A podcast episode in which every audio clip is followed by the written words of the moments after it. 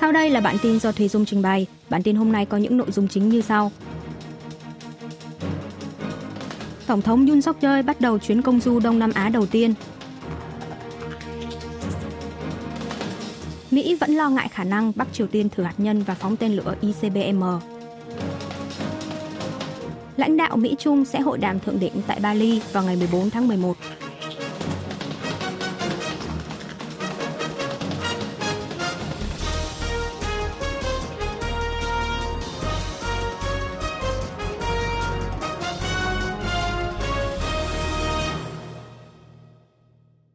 Tổng thống Yoon suk yeol bắt đầu chuyến công du Đông Nam Á đầu tiên. Từ ngày 11 tháng 11, Tổng thống Hàn Quốc Yoon suk yeol bắt đầu chuyến công du Đông Nam Á kéo dài 6 ngày.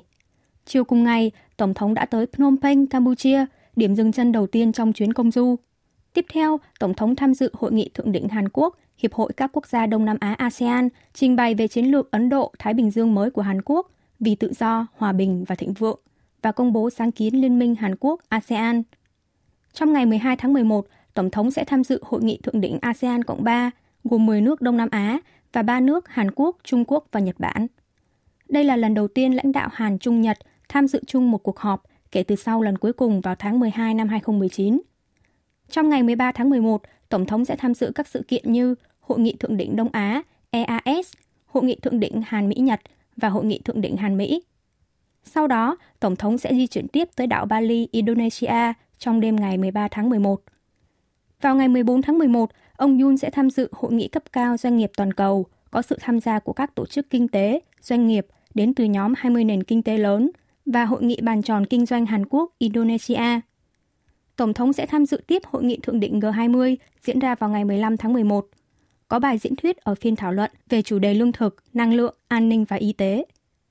Lần này, lãnh đạo các nước liên quan tới Bắc Triều Tiên như Hàn Quốc, Mỹ, Trung Quốc và Nhật Bản đều quy tụ tại Bali, nên dự kiến sẽ nổ ra một cuộc đua ngoại giao quyết liệt liên quan tới vấn đề hạt nhân Bình Nhưỡng. Văn phòng Tổng thống cho biết đã lập sẵn kế hoạch đối phó trong trường hợp Bắc Triều Tiên thử hạt nhân lần thứ bảy. Tổng thống cũng sẽ hội đàm thượng đỉnh song phương với các nhà lãnh đạo nước ASEAN như Campuchia, Thái Lan, Philippines. Mỹ vẫn lo ngại khả năng Bắc Triều Tiên thử hạt nhân và phóng tên lửa ICBM Trả lời phỏng vấn của báo giới ngày 10 tháng 11 giờ địa phương về khả năng Bắc Triều Tiên thử hạt nhân trong thời gian diễn ra hội nghị thượng đỉnh nhóm 20 nền kinh tế lớn G20 vào tuần sau. Cố vấn an ninh quốc gia Nhà Trắng Jake Sullivan cho biết trong vòng vài tháng qua, Mỹ đã lo ngại về khả năng miền Bắc thử hạt nhân lần thứ bảy, cũng như việc phóng tên lửa đạn đạo tầm xa. Trong tháng này, khi Liên quân Hàn Mỹ tập trận chung trên không quy mô lớn Vigilant Storm, Bắc Triều Tiên đã phóng tổng cộng hơn 30 tên lửa đạn đạo trong vòng từ ngày 2 đến ngày 9 tháng 11. Trong đó có cả tên lửa đạn đạo xuyên lục địa ICBM, liên tục đẩy cao khiêu khích. Hai nước Hàn Mỹ nhận định nước này đã hoàn tất công tác chuẩn bị thử hạt nhân lần thứ bảy, chỉ chờ ra quyết định chính trị. Cố vấn Sullivan cho biết Mỹ đang hợp tác chặt chẽ với hai nước Hàn Quốc và Nhật Bản. Thông qua các cuộc hội đàm song phương và hội đàm ba bên, Tổng thống Joe Biden sẽ thảo luận về vấn đề hạt nhân và chương trình tên lửa đạn đạo của miền Bắc nhằm hợp tác tăng cường hòa bình, ổn định khu vực Ấn Độ-Thái Bình Dương. Ngoài ra, lãnh đạo Hàn Mỹ cũng sẽ thảo luận về uy hiếp an ninh mạng từ Bắc Triều Tiên. Trong đầu tháng này, hơn 30 nước, trong đó có Hàn Quốc, Mỹ, Anh, Nhật Bản, đã tổ chức một hội nghị quốc tế về đối phó với các cuộc tấn công mã độc tống tiền, ransomware. Trong tháng trước, Hàn Quốc lần đầu tiên tham gia vào Cyberflag, cuộc diễn tập an ninh mạng đa quốc gia do Bộ Tư lệnh An ninh mạng của Mỹ chủ quản lãnh đạo Mỹ-Trung sẽ hội đàm thượng đỉnh tại Bali vào ngày 14 tháng 11. Phát ngôn viên Nhà Trắng Karin Jean-Pierre ngày 10 tháng 11 giờ địa phương cho biết Tổng thống Joe Biden sẽ hội đàm thượng đỉnh với Chủ tịch Trung Quốc Tập Cận Bình vào ngày 14 tháng 11 tại đảo Bali, Indonesia, nhân dịp tham dự hội nghị thượng đỉnh nhóm 20 nền kinh tế lớn G20.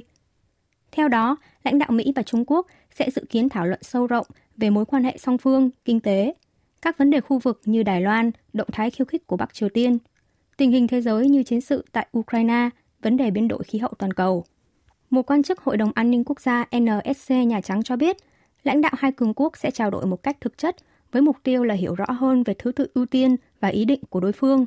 Hai bên cũng sẽ tập trung giải tỏa căng thẳng dâng cao sau chuyến thăm Đài Loan hồi đầu tháng 8 của Chủ tịch Hạ viện Mỹ Nancy Pelosi.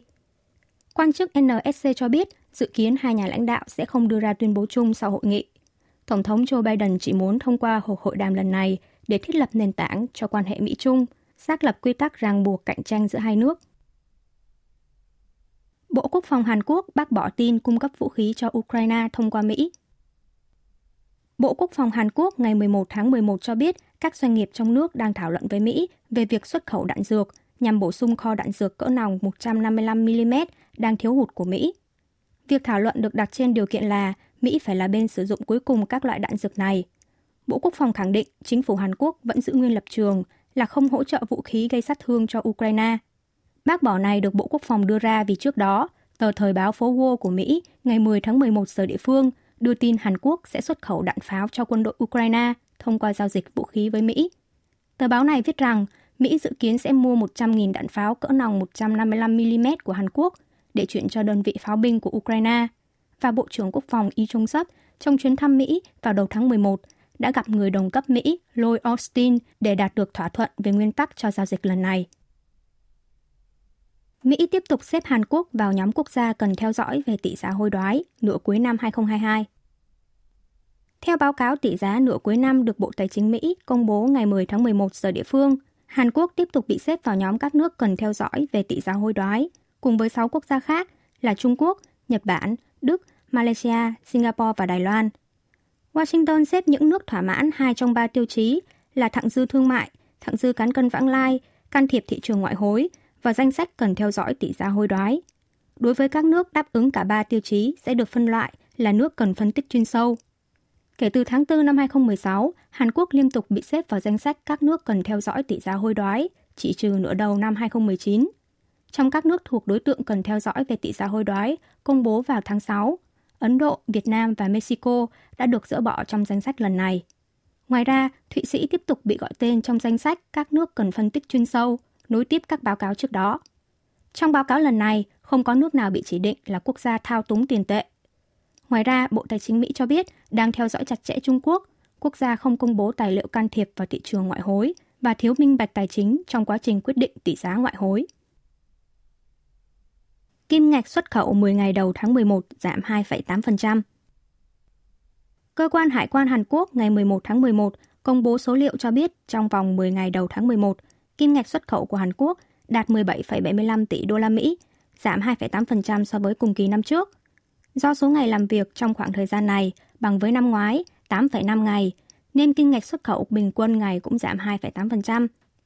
Trong cùng khoảng thời gian trên, kim ngạch nhập khẩu đạt 19,75 tỷ đô la Mỹ, giảm 6,7%. Cán cân thương mại 10 ngày đầu tháng 11 thâm hụt 2,05 tỷ đô la Mỹ, quy mô thâm hụt thấp hơn so với cùng kỳ năm ngoái là 2,96 tỷ đô la Mỹ. Thâm hụt thương mại lũy kế từ đầu năm tới ngày 10 tháng 11 đạt tổng cộng là 37,6 tỷ đô la Mỹ, mức cao kỷ lục xét theo cả năm. Chỉ số Kospi tăng điểm mạnh sau tin tức lạc quan từ chỉ số giá tiêu dùng tháng 10 của Mỹ. Chỉ số chứng khoán tổng hợp Hàn Quốc Kospi đóng cửa phiên giao dịch ngày 11 tháng 11 ở mức 2.483,16 điểm, tăng 80,93 điểm, 3,37% so với phiên trước. Chỉ số sàn giao dịch Kosdaq cũng đóng cửa ở mức 731,22 điểm, tăng 23,44 điểm, 3,31%. Việc hai chỉ số chứng khoán Hàn Quốc tăng điểm mạnh là do ảnh hưởng từ việc thị trường chứng khoán New York ghi nhận mức tăng mạnh nhất trong vòng 2 năm qua. Kể từ sau khi bùng phát dịch COVID-19, sau khi có thông tin lạc quan từ chỉ số giá tiêu dùng tháng 10 của Mỹ. Bộ Lao động Mỹ ngày 10 tháng 11 giờ địa phương công bố chỉ số giá tiêu dùng CPI tháng 10 tăng 7,7%, thấp hơn so với tháng 9 8,2% và thấp hơn so với dự báo từ thị trường là 7,9%. Tại thị trường ngoại hối Seoul, tỷ giá hối đoái won trên đô la Mỹ đóng cửa phiên giao dịch ngày 11 tháng 11 ở mức 1.318,4 won đổi 1 đô la Mỹ, giảm mạnh với 59,1 won so với phiên trước. Trò chơi Yunori trở thành di sản văn hóa phi vật thể quốc gia của Hàn Quốc. Cục Di sản Văn hóa Quốc gia Hàn Quốc ngày 11 tháng 11 đã chỉ định Yunori, trò chơi dân gian được các gia đình Hàn Quốc yêu thích vào mỗi dịp lễ Tết, là di sản văn hóa phi vật thể quốc gia. Cục Di sản Văn hóa giải thích Yunori là trò chơi truyền thống, có lịch sử lâu đời, đã trở thành một nét văn hóa truyền thống tiêu biểu của Hàn Quốc, thể hiện giá trị và tính chỉnh thể của dân tộc Hàn. Yunori chủ yếu được chơi trong các gia đình hoặc làng xóm từ đầu tháng cho tới ngày rằm tháng riêng âm lịch.